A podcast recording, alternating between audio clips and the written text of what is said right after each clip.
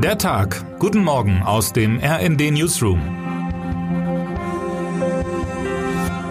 Es ist Dienstag, der sechsundzwanzigste Juli. Die Gaskrise ist noch lange nicht vorbei. Der russische Präsident Wladimir Putin kann die Hähne auf- und zudrehen, wie es ihm beliebt.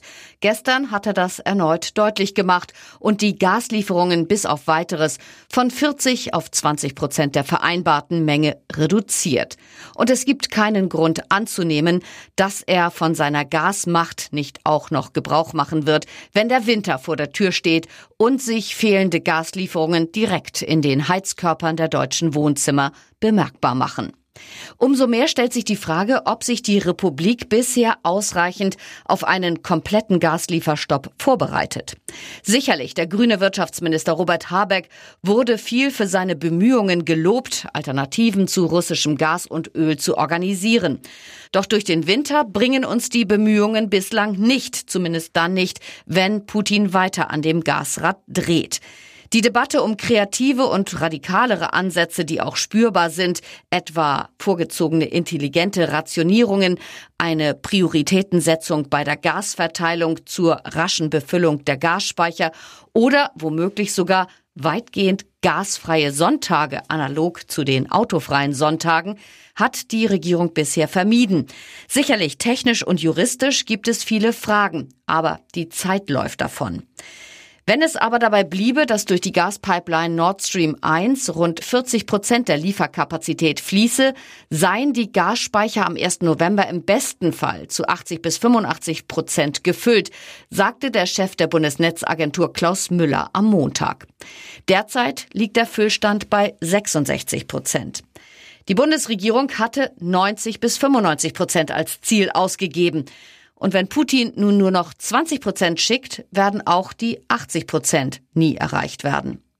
So verlässt sich die Bundesregierung beim Gassparen bislang vor allem auf den Kostendruck, den die aktuellen Preiserhöhungen für Energie mit sich bringen. Noch immer allerdings wird auch Gas zur Stromherstellung verwendet und von der Regierung vorgeschriebene Einsparungen gibt es bislang höchstens in staatlichen Gebäuden. Es gibt keine Gaseinsparstrategie, die von Bund, Ländern und Kommunen verabredet worden ist, tadelte denn auch C D U-Außenpolitiker Norbert Röttgen am Sonntagabend bei Anne Will und fügte hinzu, es ist in den konkreten Aktionen, also wie bereiten wir uns vor, ein halbes Jahr vertrödelt worden. Auch die E U-Kommission macht Druck. Sie schlug in der vergangenen Woche einen Notfallplan vor, der eine notfalls verbindliche Reduktion des Gasverbrauchs um fünfzehn Prozent von August zweitausendzweiundzwanzig bis März zweitausenddreiundzwanzig vorsieht. Um die Heizperiode zu überstehen und die E U-Wirtschaft vor dem Sturz in eine Rezession zu bewahren, müssten die Mitgliedstaaten schon in diesem Sommer beginnen, ihren Gasverbrauch zu reduzieren, erklärte Kommissionschefin Ursula von der Leyen. Außerdem sollten die E U-Länder im Notfall ihre Vorräte miteinander teilen. Heute kommen die für Energie zuständigen Minister der E U-Staaten in Brüssel zu einem Sondertreffen zusammen, um über die Vorschläge von der Leyen zu diskutieren. Für Wirtschaftsminister Robert Habeck Grüne wird es wohl kein einfacher Termin. Schließlich geht es auch darum, ob Deutschland auf das Gas der Nachbarn zählen kann.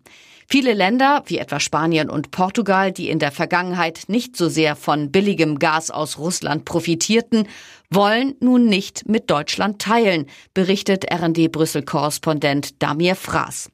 Auch in Griechenland, Ungarn, Zypern und Polen, wo man vor allem Deutschland dafür verantwortlich macht, dass Europas Wirtschaft am russischen Gas hängt, gibt es große Vorbehalte gegen die plötzliche E U-Gassolidarität zugunsten Deutschlands. Gleichzeitig dürfte allen Ländern klar sein, dass sie letztlich nur gemeinsam gegen Putins Gaskrieg bestehen können. Für Deutschland allerdings dürfte die Solidarität einiges kosten. Termine des Tages. Edmonton. Papst Franziskus besucht in Kanada Vertreter der indigenen Bevölkerung. Für das Oberhaupt der katholischen Kirche ist das Hauptthema seines Besuchs die Entschuldigung bei der indigenen Bevölkerung für den jahrzehntelangen Missbrauch in von der Kirche geleiteten Internaten. Karlsruhe. Das Bundesverfassungsgericht verhandelt über siebenhundertfünfzig Milliarden Euro schweren Corona-Wiederaufbaufonds der E U. Das Paket soll den E U-Staaten helfen, nach der Pandemie wirtschaftlich wieder auf die Beine zu kommen. Dafür werden gemeinsam Schulden aufgenommen. Die Kläger halten das für unzulässig und meinen, der Bundestag hätte nicht zustimmen dürfen. Die zweitägige Verhandlung wird am Mittwoch fortgesetzt. Das Urteil ist frühestens in einigen Monaten zu erwarten. Wer heute wichtig wird. Es ist die letzte Hürde auf dem Weg ins Endspiel. Bei der Europameisterschaft im eigenen Land treffen die englischen Fußballfrauen heute im ersten Halbfinale auf Schweden. Jubel war beim englischen Team bisher im Turnier keine Seltenheit. Das Team stürmte mit vierzehn zu null Toren furios durch die Vorrunde und siegte gegen Spanien im Viertelfinale in der Verlängerung. Und jetzt wünschen wir Ihnen einen guten Start in den Tag. Text Dirk Schmaler, am Mikrofon Sünke Röhling und Christiane Hampe. Mit R N D Punkt D E, der Webseite des Redaktionsnetzwerks Deutschland, halten wir Sie durchgehend auf dem neuesten Stand. Alle Artikel aus diesem Newsletter finden Sie immer auf R N D Punkt D E slash der Tag.